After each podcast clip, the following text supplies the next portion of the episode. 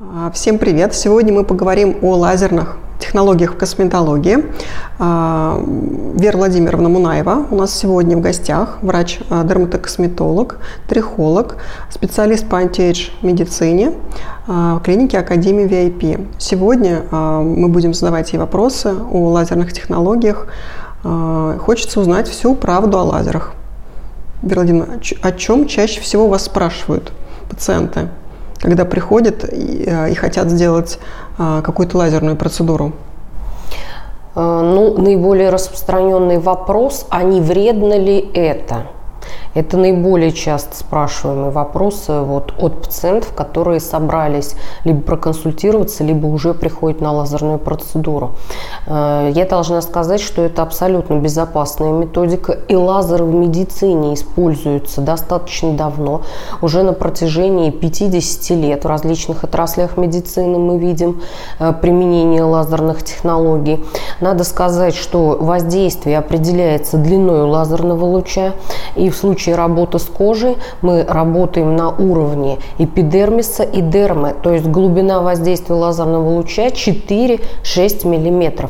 И ни в какие другие ткани лазерный луч не проникает. Очень часто интересуются, если это касается работы именно зоны лица, шеи, декольте, не повредит ли это щитовидной железе и не простимулирует ли это какие-либо заболевания. Вы должны понимать, что лазерный луч работая на глубине 4-6 мм, э, не проникает более глубоко. То есть щитовидная железа располагается уже за границей подкожной жировой клетчатки глубже 13 мм. Мы всего лишь в зоне 4-6 мм.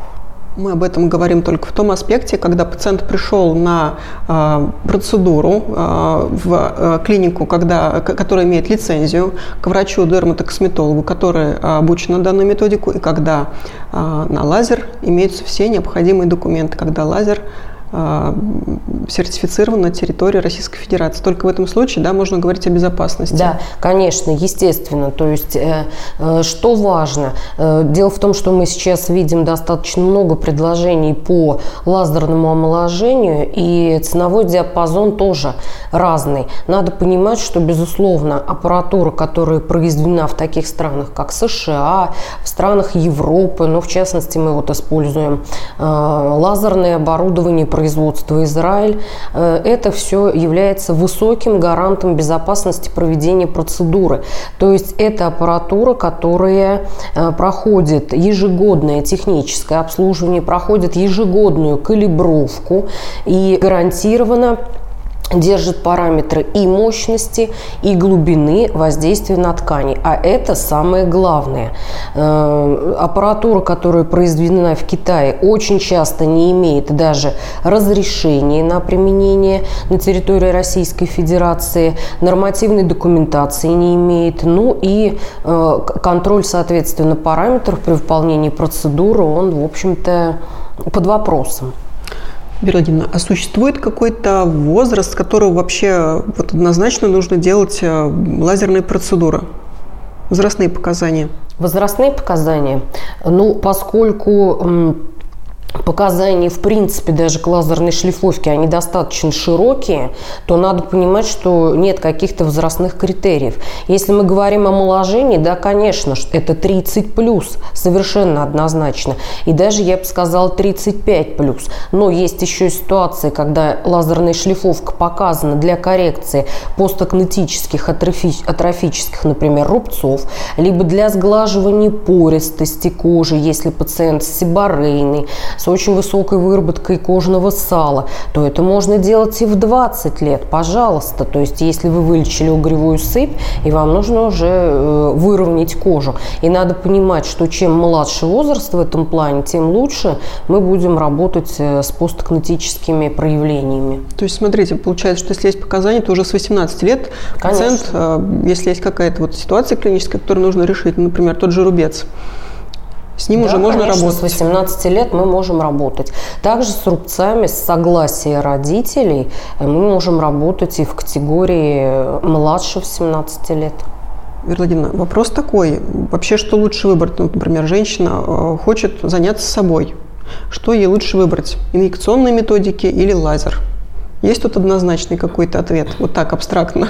Ну, с точки зрения, опять же, тут нужно смотреть, какие инъекционные методики рассматривает пациент для работы что его на самом деле беспокоит. Я думаю, что э, эти методы должны работать в синергии. И нужно отталкиваться от того, какие возрастные проявления есть на данный момент времени. Мы знаем, что очень часто к нам обращаются пациенты, у которых паспортный возраст не соответствует э, биологическому возрасту, и тогда проявления, например, даже у 30-летней девушки могут соответствовать возрасту 40-45 лет. Безусловно, ей будет показана в первую очередь лазерная коррекция.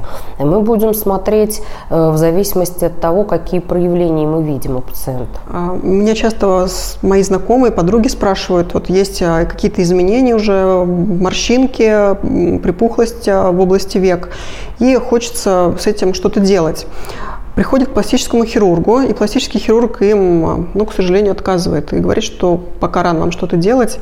Вот что в этом случае можно предложить вообще, как, как с этим работать? Что вы предлагаете? Я предлагаю в плане работы с периорбитальной зоной э, комплексный подход. То есть это сочетание лазерной э, фракционной шлифовки или лазерной блефаропластики с нитевым лифтингом. Э, то есть для того, чтобы, как правило, в возрасте 35 уже небольшой птоз верхнего века появляется, немножко изменяется положение брови. И тут нужно смотреть. То есть если лоб у пациента достаточно высокий, то можно в принципе поднять брови с помощью ботулотоксина, а небольшие избытки кожи и пролоббирование ткани можно подсократить и выровнять за счет лазерной шлифовки. Вот. Э, если же уже значительное нависание верхнего века и э, изменение положения брови крови, тогда первично проводится лазерная обработка, мы достигаем эффекта разглаживания морщины, сокращения кожного лоскута и подтягивания, и затем фиксируем бровь с помощью нитевого лифтинга классического, то есть используем нити с насечками для того, чтобы изменить форму брови и приподнять верхнее веко. Смотрите, какой вопрос. У меня знакомый недавно спрашивал. Вот я буду делать лазерные процедуры, не будет ли это там, процедуры, которые должна буду делать постоянно? Опять же, вопрос про зависимость. Ну, то есть вот если один раз сделала, это не, ну как бы вот как это про зависимость? Кстати, да, мне тоже пациенты достаточно часто задают вопрос, что а вот если я сделаю, не будет ли потом хуже? Да, То есть да. не ухудшит ли эта процедура э, те изменения, которые уже имеют место быть? Или, например, на какое-то время этого эффекта хватит, а потом будет резкий обвал и Придется резкое постоянно старение. делать? Да. Э, нет, ничего подобного нет. То есть надо понимать просто э, природу э, тех процессов, которые происходят в результате проведения проведения процедуры. А что здесь происходит?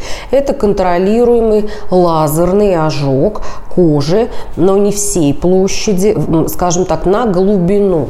Не всей площади, а в виде микрокоагуляционных участков. За счет чего здесь происходит сокращение кожного лоскута? За счет формирования большого количества коллагена, который в виде таких шивок определенных кожу подтягивает. Вот за счет этого происходит сокращение. Эффект хватает до, достаточно на длительный период времени, особенно если пациент использует для поддержания результата такие процедуры, как мезотерапия, плазмотерапия, биоревитализация, ну и хотя бы раз в год выполняет инъекцию ботулотоксина. Спасибо, Вера. Я думаю, что на этом мы закончим этот выпуск. Спасибо за ваши ответы на вопросы. Следите за нашими выпусками. Всего доброго. До свидания.